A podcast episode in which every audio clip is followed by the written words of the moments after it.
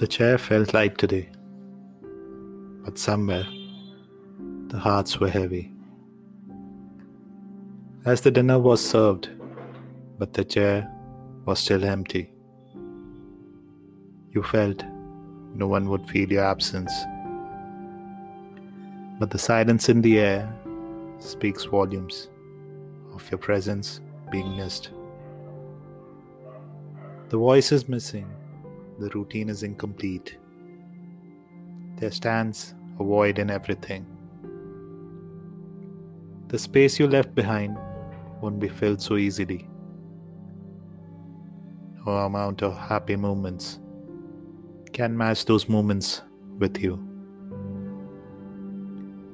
Each picture of yours just fills the heart, choking me, even as I breathe.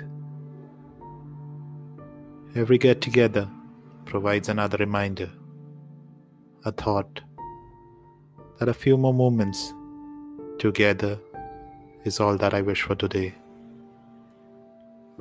Never knew it was the last meal, the last ride together, or the last time we talked.